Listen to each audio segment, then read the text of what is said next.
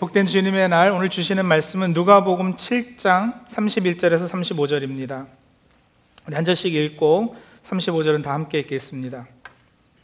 또 이르시되 이 세대의 사람을 무엇으로 비유할까 무엇과 같은가 비유하건대 아이들이 장터에 앉아 서로 불러 이르되 우리가 너희를 향하여 피리를 불어도 너희가 춤추지 않고 우리가 곡하여도 너희가 울지 아니하였다 함과 같도다. 세례 요한이 와서 떡도 먹지 아니하며 포도주도 마시지 아니하매 너희 말이 귀신이 들렸다 하더니 인자는 와서 먹고 마심에 너희 말이 보라 먹기를 탐하고 포도주를 즐기는 사람이요 세리와 죄인의 친구로다 하니 같이 있습니다. 지혜는 자기의 모든 자녀로 인하여 옳다함을 얻느니라. 아멘. 가끔은 옛날 이야기를 하는 것도 참 재밌습니다. 특히 한국에서 어렸을 때의 추억을 떠올리면 다시 동심으로 돌아가곤 하는데요. 제 나이 또래 분들이 한국에서 어려서 했던 놀이도 지금 생각하면 참 많이 그립습니다. 제가 생각나는 몇 가지 놀이를 한번 말해 보겠습니다. 성도님들은 이 중에서 어떤 놀이를 즐기셨는지 생각하면서 한번 동심으로 돌아가 보시죠. 그때 여자아이들은요, 고무줄 놀이를 많이 했습니다. 어, 아시는가 모르지만 월화수목금토일 어, 이런 노래에 맞춰서 이렇게 고무줄 놀이를 하면 남자 아이들은 막 가서 고무줄 끊어놓고 도망치고 그랬죠. 땅 따먹기 놀이가 있어요. 어, 여기서 자란 아이들은 그 모나폴리라고 볼드 게임 하잖아요. 거기서 이렇게 부동산 사고 팔고 집 짓고 호텔 짓고 어, 하는데 저희도 나름대로 땅 따먹기 하면서 어려서부터 땅 부자 되기를 소원했습니다. 에, 망치기라고 돌을 땅에 세워놓고 저쪽 끝에서 이렇게 머리나 가슴팍에 돌을 얹고 가가지고 이렇게 세우는 돌 맞춰서 넘어뜨리는 거 안 해보셨나요? 또 이렇게 그선 거놓고 돌멩이 이렇게 세워놓고 멀리서 이렇게 돌 던져가지고 맞추는 거. 제 친구놈 하나는 그 세워놓는데 누가 던져가지고 머리 맞아서 피 나고. 예. 드라마 오징어 게임으로 이제는 전 세계에 알려졌죠. 무궁화 꽃이 피었습니다. 우리 집에 왜 왔니, 왜 왔니, 뭐 이런 거 하면서 놀기도 했는데 그건 아주 어린애들이 했고요. 조금 잘하면 이제 딱지치기, 구슬치기, 오징어, 다방구, 그리고 학교 수업 쉬는 시간마다 빼놓을 수 없는 남자 학교에서요. Best of best. 말뚝박기가 있었어요. 네. 저희 세대는 나름대로 이런 놀이 하면서 사회성도 개발하고 건강도 챙기고 이런 말뚝박기는 얼마나 운동이 되고 좋아요. 어, 요즘 아이들은 컴퓨터 게임에 너무 빠지는 것 같아서 안타까움이 있습니다만 뭐 그래도 다 세대별로 문화별로 즐기는 놀이가 있기 마련입니다.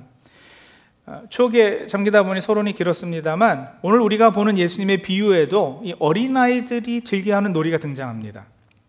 예수님께서 들려주신 비유의 특징 중 하나가 바로 일상생활에서 이렇게 쉽게 볼 수 있는 것, 주위에 둘러보면 바로 눈에 띄는 것들을 비유로 들어서 영적인 진리와 교훈을 주시는데 오늘 읽은 누가복음 7장 32절에 보시면 비유컨대 아이들이 장터에 앉아 서로 불러 이르되 우리가 너희를 향하여 피리를 불어도 너희가 춤추지 않고 우리가 곡하여도 너희가 울지 아니하였다 함과 같도다 하시면서 이 장터 시장 바닥이죠. 여러분 뭐 카스코나 월마트 생각하시면 안 되고요. 옛날 한국 시골의 장날에 장 이렇게 서면 예, 그런 모습을 떠올리시면 좋을 것 같은데 장 서는 날 엄마가 장 보는 중에 옆에 공터에서 아이들이 이렇게 모여서 놀이를 하는 거예요. 근데 예수님 당시 아이들이 뭐, 무슨 놀이를 하고 놀았느냐면 결혼식 놀이, 장례식 놀이를 한 겁니다. 결혼식 놀이를 할 때는 아이들이 이렇게 두 편으로 갈라서 한 편에서는 아이들이 피리를 부른 거예요. 그러니까 우리말로 하자면 풍악을 올리는 거죠. 그러면 이제 옆에 아이들이 덩실덩실 춤을 춰야지 되고요. 장례식 놀이를 할 때는 이쪽 아이들이 슬피 울면서 곡하는 흉내를 내면 또 이쪽 아이들은 아이고 아이고 하면서 슬피 우는 흉내를 또 내줘야 되는 거예요. 이게 뭐 재밌겠나 싶기도 하지만 어, 당시 얼라들은 예, 그렇게 하고 놀았습니다. 자 그런데 예수님께서 들려주신 비유는 이거예요. 그런 결혼식 놀이를 하는데 한쪽에서 피리를 부는데 다른 한쪽의 아이들은 춤을 추지 않는 거죠. 같이 안 놀아주는 거예요. 한쪽의 아이들이 울면서 곡을 하는데 다른 아이들이 울어주지 않는 거예요. 이게 비유였어요. 근데 이 비유를 예수님께서 대체 무슨 말씀을 하시는 건가? 무슨 말씀을 하시려고 이 비유를 들으신 건가? 자, 31절에 보시면은요. 이렇게 비유가 시작하거든요. 또 이르시되 이 세대의 사람을 무엇으로 비유할까? 무엇과 같은가? 질문하시고는 어 그래 이렇게 한번 비유해 보자 하시고는 이제 지금 말씀드린 그 비유를 들으신 거예요. 그러니까 지금 장터에서 아이들이 결혼식 놀이, 장례식 놀이를 하는 것은 예수님께서 이 시대, 예수님 당시 그 세대 사람을 비유하신 거라는 거죠.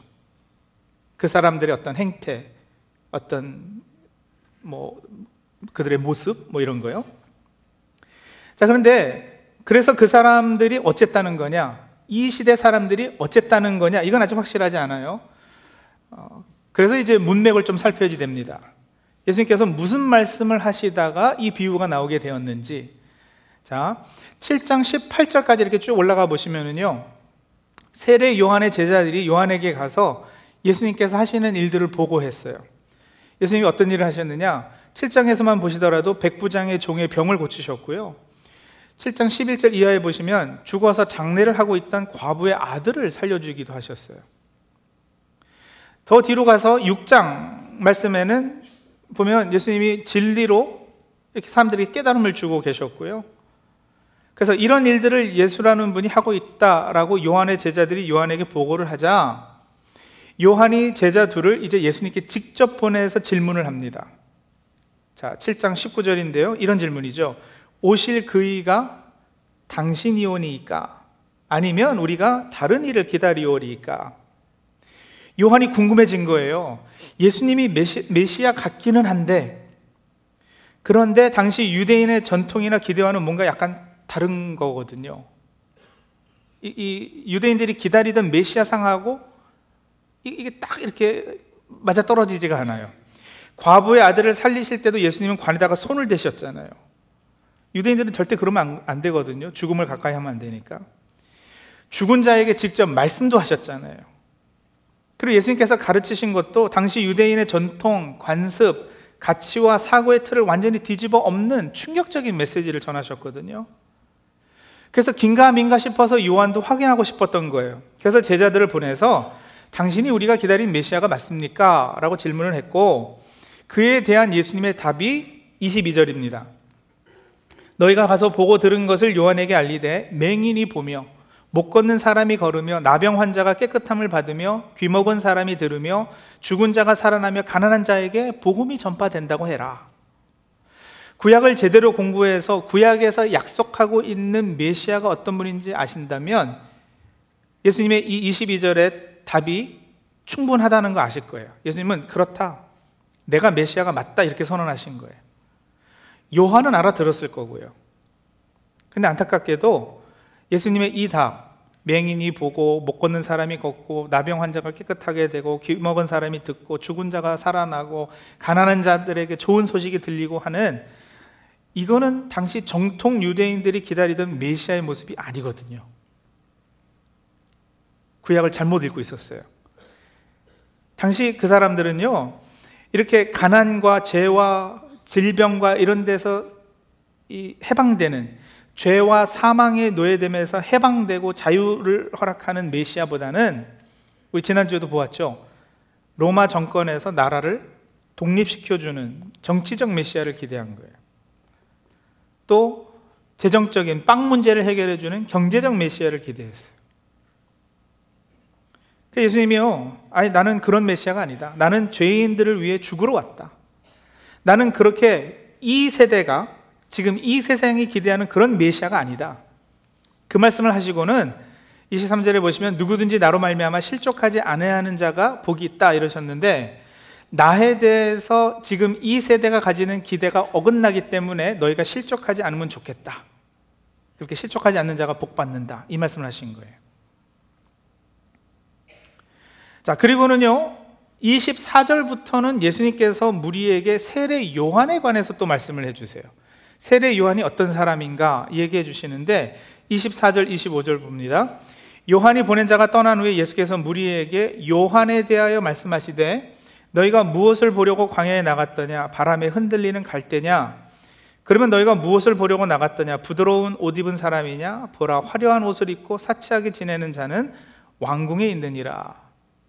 이게 무슨 말이에요? 우리가 요한에 대해서 뭘 알 수 있어요? 이 말씀에서. 요한은 광야에 살았잖아요. 그죠? 그래서 요한을 보러 너희가 광야로 나갔지 않았느냐? 요한이 부드러운 옷 입고 화려한 옷 입고 사치하게 옷 입고 살았느냐? 아니다. 그런 사람은 왕궁에 나 있지. 요한은 그것과는 전혀 반대되는 삶을 살았다. 이, 이 말씀 하시는 거예요. 그러니까 예, 세례 요한도 예수님도 마찬가지로 여러분 그 시대의 관습, 그 세대 사람들이 따르던 어떤 가치, 문화 이것과는 반대되는 삶을 살고 있었던 거예요. 요한이 그렇기 때문에 어떤 구약의 선지자보다도 훌륭한 사람이다. 메시아 길을 준비하는 자로서 그는 여자가 낳은 자 중에 가장 큰 자다. 이렇게까지도 말씀하세요. 그리고요, 이어지는 29절, 30절 보면 백성들과 세리들은요, 그런 요한의 세례를 받고 그를 따릅니다. 반면에 바리새인과 율법 교사들은 요한의 세례를 받지 않아요. 그리고 자신들을 향한 하나님의 뜻을 저버렸다. 예수님이 그렇게 말씀하시거든요. 자, 그러니 보십시오. 당시 세대 정신과 어긋나게 살고 행동하고 사명을 감당하는 이가 둘이 있었던 거예요. 누구하고 누구요? 세례 요한하고 예수님하고요. 그리고 많은 백성과 세리들은 그런 세례 요한의 세례를 받고 다가오는 천국을 받아들이고 있었어요. 그렇게 외쳤잖아요. 회개하라. 천국이 가까웠다. 세례 요한의 세례가 바로 이 회개를 외치는 세례 아니었습니까? 그런데 바리새인과 율법 교사들은 요한의 세례를 거부하고 이 지금 도래하고 있는 하나님의 나라 천국을 거부했단 말이에요. 그러니까 다시 정리해 드릴게요. 한쪽에는 예수님과 세례 요한이 있고요. 이들은 천국 하나님의 나라를 지금 이 땅으로 끌어내리고 있는 중이에요.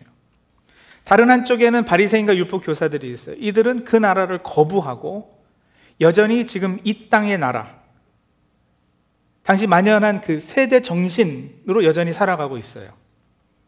자, 거기까지가 지금 이 7장의 흐름이에요. 이게 배경이고요. 그리고 이제 31절에 예수님께서 이 세대의 사람을 무엇으로 비유할까?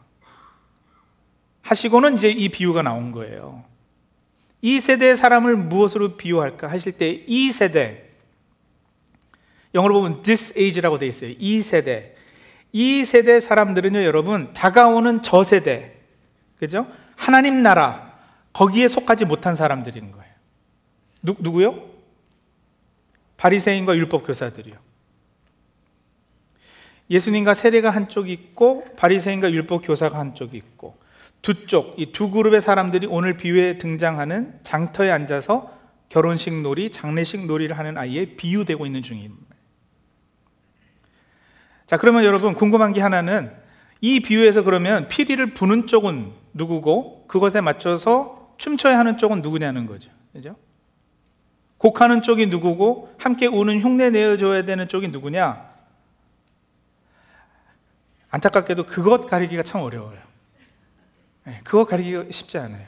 주로 이렇게 이해왔어요. 예수님이 피리 부시는 분이고 바리새인들이 그것에 맞춰 춤을 춰야 하는데 그렇게 안 하고 있기에 꾸짖는 것으로 우리가 읽었어요. 세례 요한이 곡을 하는데 바리새인들은 울지 않는 거예요, 함께. 그렇게 읽었어요. 34절에 보시면은요. 인자는 와서 먹고 마심에 먹고 마시는 건 주로 언제 해요? 잔치 때 하잖아요. 그래서 결혼식 잔치 할 때 하는 것처럼 예수님은 먹고 마시고 세리와 친구들을 친구 삼으셔서 먹는 것을 탐하는 자라는 비난까지 당하셨는데 그렇기 때문에 예수님은 결혼식 놀이를 하는 분이로 이렇게 묘사가 되고요. 반면에 33절에 보시면 세례 요한은 와서 떡도 먹지 않고 포도주도 마시지 않았어요. 그래서 귀신 들렸다고 비난당했는데 떡도 먹지 않고 포도주를 마시지 않는 다시 말하면 장례식 놀이를 하는 사람으로 세례 요한은 비유됐다라는 거죠. 그래서 세례 요한과 예수님이 회개해라 천국이 가까웠다고 외치는데도 바리새인과 율법 교사들이 꿈쩍도 하고 있지 않음을 비유하신 것으로 이, 이 비유를 이해했어요. 그렇게 이해하는 것도 매우 가능합니다. 틀리지 않아요. 근데 여러분, 이 입장을 완전히 돌려놓고 이해하는 것도 충분히 가능한 해석이거든요. 다시 말하면 바리새인과 율법 교사들이 지금 피리를 불고 있는데 예수님과 세례 요한이 꿈쩍도 하지 않는 거예요. 바리새인과 율법 교사가 지금 곡을 하는데 예수님과 세례 요한이 함께 울어주지 않는 거예요. 33절 34절 보세요. 바리새인과 율법 교사들이 예수님과 세례 요한에 대해 지금 불평하고 볼멘 소리를 하고 있잖아요. 예수님은 너무 많이 먹는다고. 세례 요한은 너무 안 먹는다고.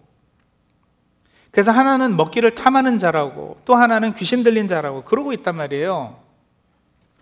그러니까 왜 우리 같이 너희는 율법과 전통을 지키고 그 세대 그 관습과 가치관을 중요시 여기지 않느냐? 라면서 따지는 거죠. 그 시대의 가치와 대세에 순응하지 않고 있는 이 두 사람에 대해서 이, 이 바리새인들하고 율법 교사들이 막 몰아세우고 있는 거예요.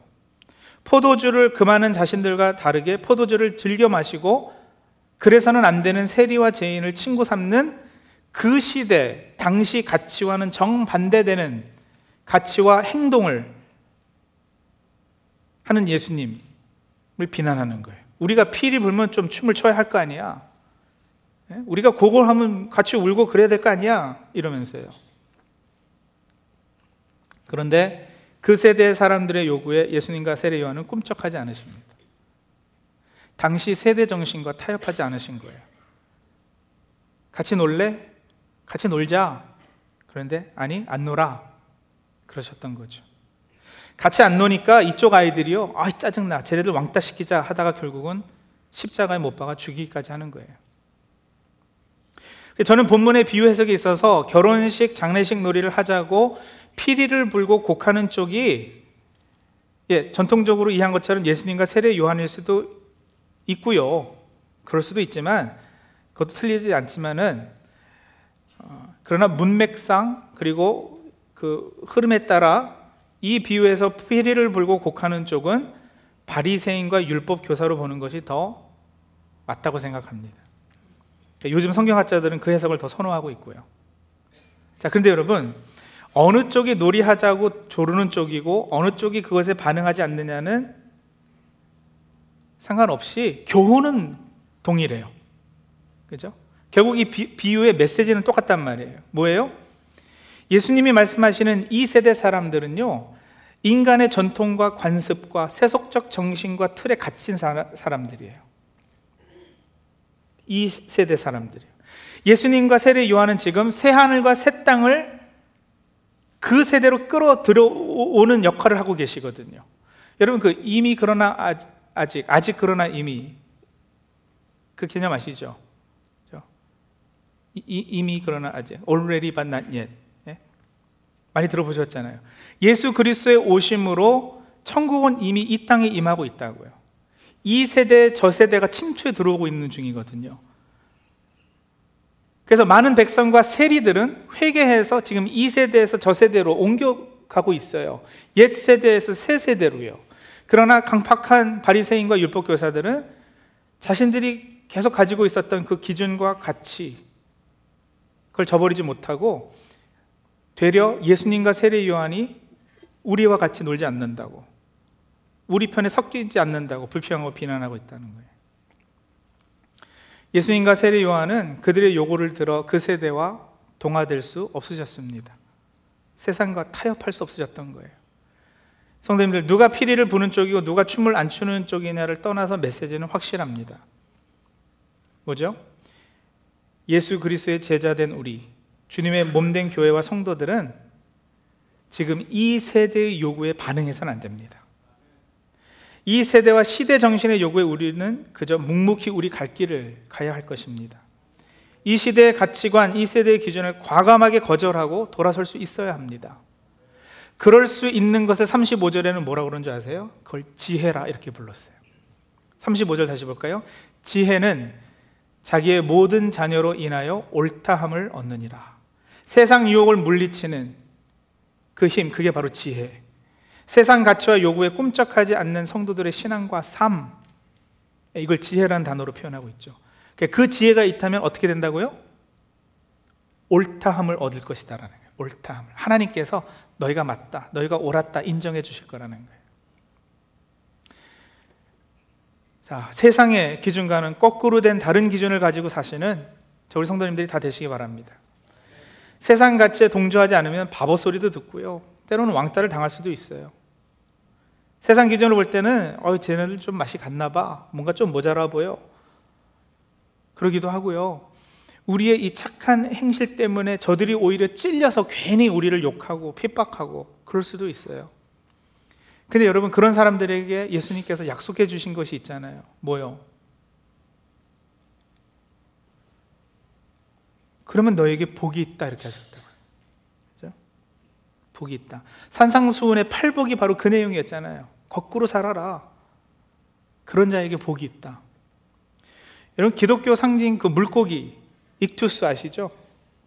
익투스는 헬라어로 피쉬라는 말인데 이게 그 예수 그리스도 하나님의 아들 구세주 요거의 약자예요. 앞글자 따서 익투스가 되기 때문에 피쉬가 기독교의 상징이 됐는데 그거 이렇게 차에 달고 다니시는 분들 어, 꽤 계시잖아요. 옛날엔 더 많은데 요즘은 조금 뜸한 것 같아요. 근데 여러분 그걸 차에 달고 다니실 때 그걸 그 물고기 머리가 왼쪽을 향해 있게끔 달아야 되는 건 아세요? 그거 오른쪽으로 다르면은요 완전히 메시지가 반대되는 거예요. 그게 무슨 메시지냐면 세상이 다 오른쪽으로 갈 때 우리는 그것을 거스르는 사람들이다라는 메시지거든요. 그래서 물고기 머리가 왼쪽을 향해 있어야지 돼요.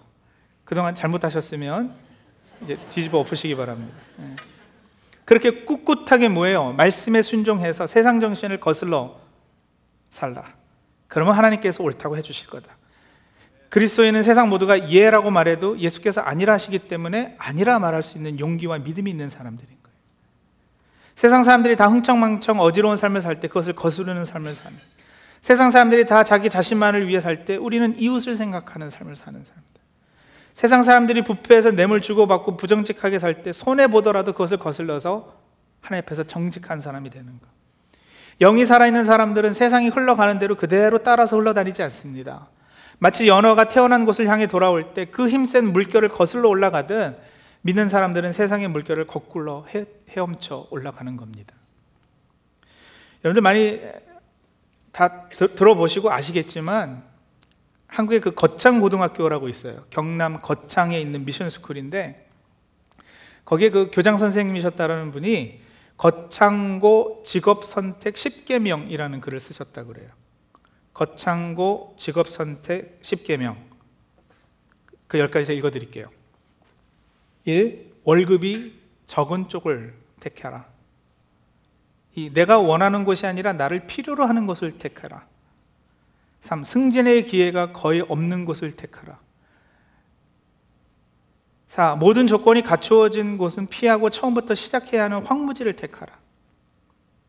5. 앞을 다투어 모여드는 곳을 절대 가지 마라. 6. 장래성이 없다고 생각되는, 곳, 생각되는 곳으로 가라.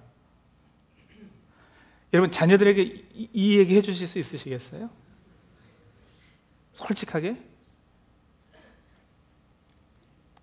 7. 사회적 존경을 바랄 수 없는 곳으로 가라. 8. 한가운데가 아니라 가장자리로 가라. 그 부모나 아내가 결사 반대하는 곳이면 틀림없다. 의심치 말고 가라. 왕관이 아니라 단두대가 기다리고 있는 곳으로 가라. 물론 문자적으로 읽을 것이 아니라 그 정신을 배우자는 거겠죠. 근데 여러분, 이렇게 자녀에게 얘기해 줄 수 있는 크리스천 부모 거의 없을걸요. 근데 이거 반대가 다 세상 정신이거든요. 그 세상 정신에 거슬러서 삶을 사는 것이 쉽겠나? 아니요. 쉽지 않을 거예요. 이거와 반대된 생각이 얼마나 교회에도 만연하면요, 여러분. 저는 늘 궁금한 게 그거였어요. 목회 좀 잘했다는 목사님이 한번 목회지를 옮길 때 항상 더 큰 교회로 가는 거예요. 그럴 수 있어요. 하나님이 부르시면 그럴 수 있어요. 근데 하나님이 반대로 부르시는 경우는 한 번도 못 보는 거예요, 제가.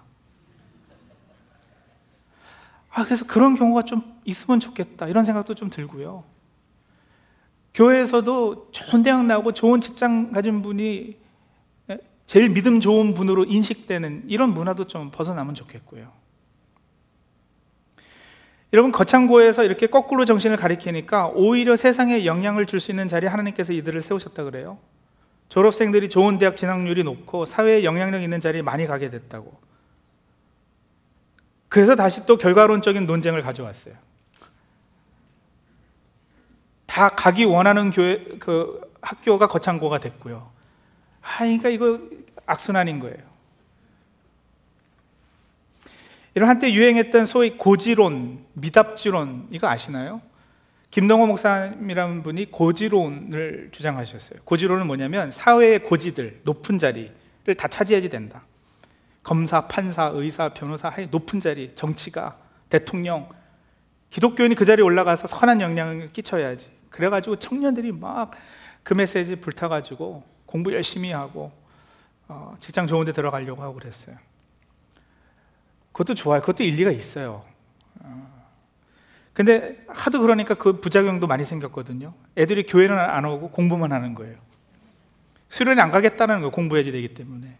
부모님들이 아이들 고등학교 이럴 때는 아예 학, 교회를 안 보내요. 애들 공부해야 된다. 좋은 대학 가야 돼. 고지론 때문에. 그래서 미답지론이 나오기 시작했어요. 미답지론은 뭐냐면은 미답지. 아무도 안 가본 길.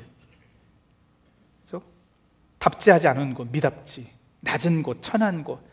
그곳으로 향하는 것이 기독교인이 참된 가야지 될 길이다. 가지고 이 두 사상이 막 서로 따지고 논쟁하고 이랬는데 둘 다 다 일리가 있고 둘 다 다 사실은 성경적인 부분이 있지만 정신 자체는 여러분 미답지론이 더 옳지 않을까요?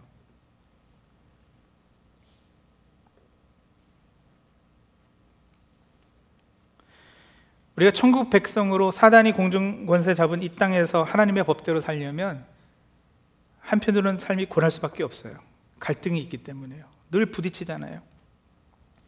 천국 백성으로 이 땅에서 살아가면서 부딪힘 없이 아무 거리낌 없이 그냥 잘 삽니다 하시는 분은 죄송합니다만 예수님의 참된 제자는 아니실 거예요.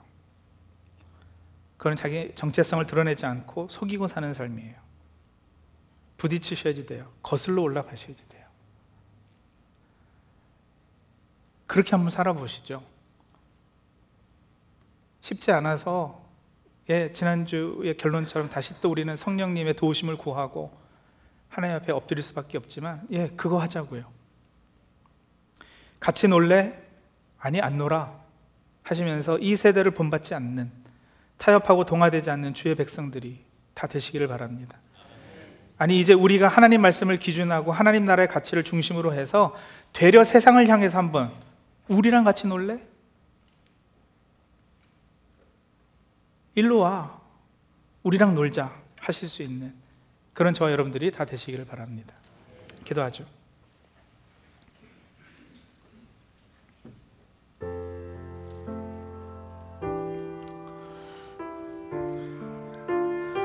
성도들 우리가 예수 믿고 교회 나오고 신앙생활 한다고 하는데 나를 사로잡고 있는 내 삶의 중심이 되고 있는 정신은 어, 어느 정신이에요? 이 세대가 강요하고 주입시키는 어떤 그런 시 대 정신이에요? 아니면 도래하고 있는 하나님 나라 기준과 가치와 정신이세요? 거창고 직업 선택 10개명 자녀들한테 그렇게 얘기해 줄 수 있으시겠어요? 진심으로? 장래성이 없다는 그런 곳으로 가라? 승진의 기회가 없는 곳으로 가라? 한가운데가 아니라 가장자리로 가라? 고지가 아니라 미답지로 가라? 왕관이 아니라 단두대가 기다리는 곳으로 가라? 아, 그거 자녀에게 권할 수 있는 부모가 누가 있겠어요? 근데 그만큼 우리가 이 시대 정신에 갇혀서 사로잡혀서 살고 있다는 거예요. 일단 그렇다는 거 깨달아야 되고요. 그거 깨달았으면 성령님의 도우심을 구하면서 하나님 이제 시대 정신과 거슬르는 삶 살 수 있도록 도와주옵소서. 세상이 같이 놀래 할 때 아니 안 놀아 단호하게 이야기하는 사람들 되게 해주옵소서. 오히려 이미 도래한 하나님의 나라로 저 사람들도 옮겨올 수 있도록 하나님의 선하심과 매력 그걸 드러내 보이는 천국의 어떠함을 보여주는 그런 주의 백성들로 설 수 있도록 도와주옵소서. 예, 그렇게 기도하며 나가도록 하죠. 잠시 기도하겠습니다.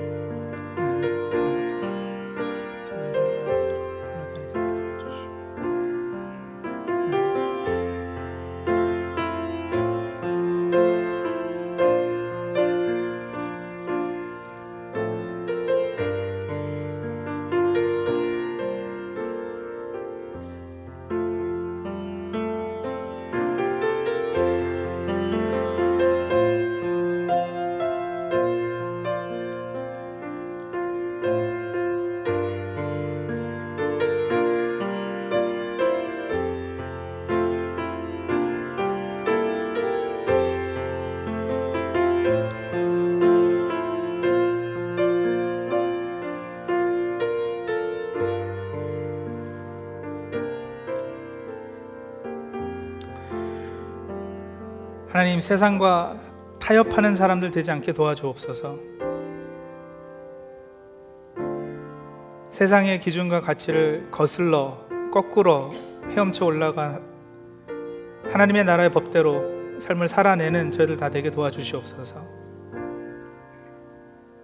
하나님이 안 계신다고 하나님이 어디 있냐고 따지고 묻는 그런 세대에 하나님만이 나의 생명이라 나의 반석이라 나의 복이라 고백하며 살아가는 저희들 되게 도와주옵소서.